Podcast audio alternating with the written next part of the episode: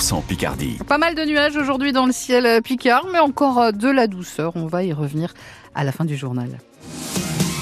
Céline Autain, seul le carré des Croix Noires témoigne encore de l'opération Jéricho à Amiens. Sans tombe à part au cimetière de la Madeleine, celle des détenus morts dans le raid aérien mené par les Anglais il y a 80 ans au-dessus de la prison d'Amiens.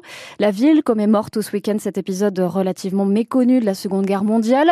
Nicole Picard a fait le déplacement depuis l'Afrique du Sud pour l'occasion. C'est la petite fille d'un des deux pilotes abattus par les Allemands en 44. J'ai assisté au 50e anniversaire du raid de la prison d'Amiens en 1994. J'y étais avec ma grand-mère, la femme de Charles Picard. Je me sens très attachée à Amiens et à la Picardie. Mon grand-père y est mort et repose ici. C'est important pour moi d'être présente cette année, d'abord parce que c'est le 80e anniversaire, mais surtout qu'il n'y a plus grand monde pour raconter le courage de ces jeunes hommes. Et c'est important que les générations futures connaissent cette histoire, pour qu'on n'oublie pas leurs sacrifices pour notre liberté et notre futur. Un avion de guerre Spitfire va survoler la prison d'Amiens et atterrir à Glizy dimanche midi. La cérémonie est ouverte à tous et toutes. On l'a dit, cet épisode est assez mal connu des Picards. Il reste aussi très mystérieux. 80 ans plus tard, on se demande toujours pourquoi les Anglais ont choisi de cibler la prison. Est-ce vraiment pour libérer les résistants prisonniers avant leur exécution, comme le veut la thèse officielle? Un historien amateur installé à Lucheux dans la Somme propose une autre explication.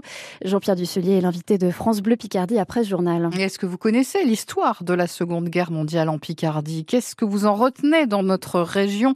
Davantage marquée hein, par la première. On vous donne la parole à partir de 8h15. Appelez-nous dès maintenant 03 22 92 58 58. La mobilisation contre la carte scolaire dans la Somme porte ses premiers fruits.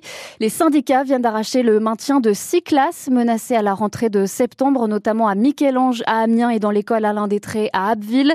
Le soutien de parents et d'élus venus de toute la Somme hier midi devant le rectorat a pesé très fortement Jeanne Dossé. Car manifester seulement devant l'école, ça ne suffit pas, scande Marie. Cette mère d'élèves se bat pour sauver une classe dans l'école Jules Verne en réseau d'éducation prioritaire plus à Amiens. Plus on fera du bruit, euh, mieux ce sera. On compte aussi euh, distribuer des tracts dans les rues parce que c'est pas le dernier mouvement qu'on compte faire. On se débat aussi dans les campagnes de l'ouest de la Somme. Après une pétition, le blocage de l'école, Pauline manifeste devant le rectorat. Une classe est menacée dans le regroupement pédagogique de ses enfants. 150 élèves sur les communes de Gauville Lignières-Châtelain et Dijon. Nous, en interrogeant euh, pas mal de personnes dans nos alentours, on se rend compte qu'il va y avoir plus d'inscrits sur les années euh, à venir. Et on sait très bien que s'il y a une fermeture là, on rouvrira pas derrière, c'est pas possible. On protège nos enfants, nos villages, et voilà, on ne lâchera rien. Parmi la grosse quarantaine de parents venus à Amiens, seulement 10 sont reçus par l'inspection académique avec quelques élus. La déception pour Johanna, mère d'un enfant scolarisé à Nouvion. Il n'y a aucun représentant des parents du Pontieux Marcanterre qui n'a plus rentré. On refuse de nous écouter. À la sortie de la réunion, la délégation explique avoir négocié. Selon elle, l'inspection académique s'engage à recevoir un parent d'élève de chaque école menacée par la carte scolaire avec un élu de son secteur. Il reste encore une dizaine d'autres suppressions à négocier sur les 58 annoncées, assurent les syndicats. On est une semaine, jour pour jour, avant une réunion officielle sur la carte scolaire dans la Somme. Elle se déroule aujourd'hui dans l'Oise. Les syndicats et les parents se mobilisent une demi-heure avant à 9h devant la préfecture à Beauvais pour dénoncer les 63 fermetures programmées. Les collèges, eux aussi, font grise mine devant les réformes imposées et les moyens alloués en septembre.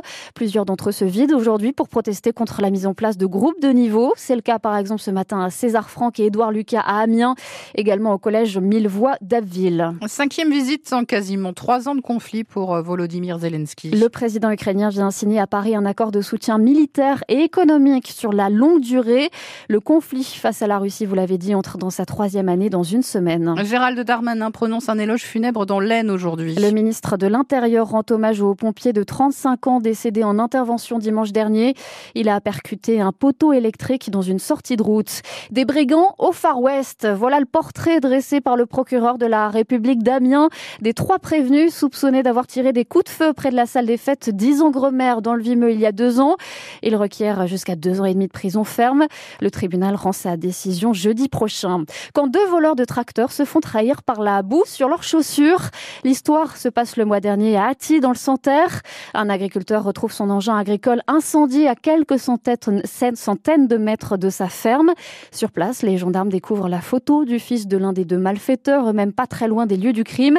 Ils viennent découper de neuf mois de prison. Les bus à Métis roulent tous selon la direction. La CGT a déposé un préavis de grève aujourd'hui dans le réseau de transport amiénois, mais elle est minoritaire dans l'entreprise. Peu de perturbations donc à prévoir. Comme annoncé, la grève des contrôleurs est suivie aujourd'hui sur les grandes lignes de la SNCF pour l'application d'un accord négocié il y a deux ans et pour des recrutements. Un TGV sur deux est supprimé, ce qui complique pas mal les trajets de certains vacanciers. Et si on interdisait purement et simplement la grève à ces moments clés de l'année? C'est l'idée que relancent des parlementaires de droite au risque de se heurter au droit de grève.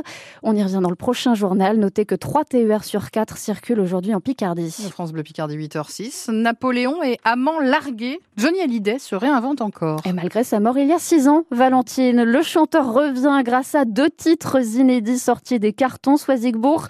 Vous nous racontez leur histoire. Deux titres qui ont été oubliés pendant un demi-siècle dans un studio londonien. Non, non, non, reste.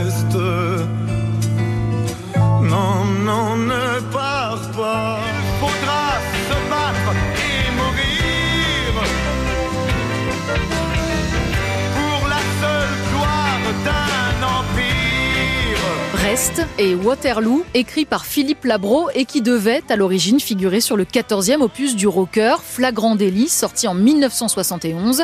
Sauf que les bandes étaient enregistrées au nom de Lee Hallyday, le producteur de l'album, et non pas à celui de Johnny, raison pour laquelle elles ont mis si longtemps à être découvertes.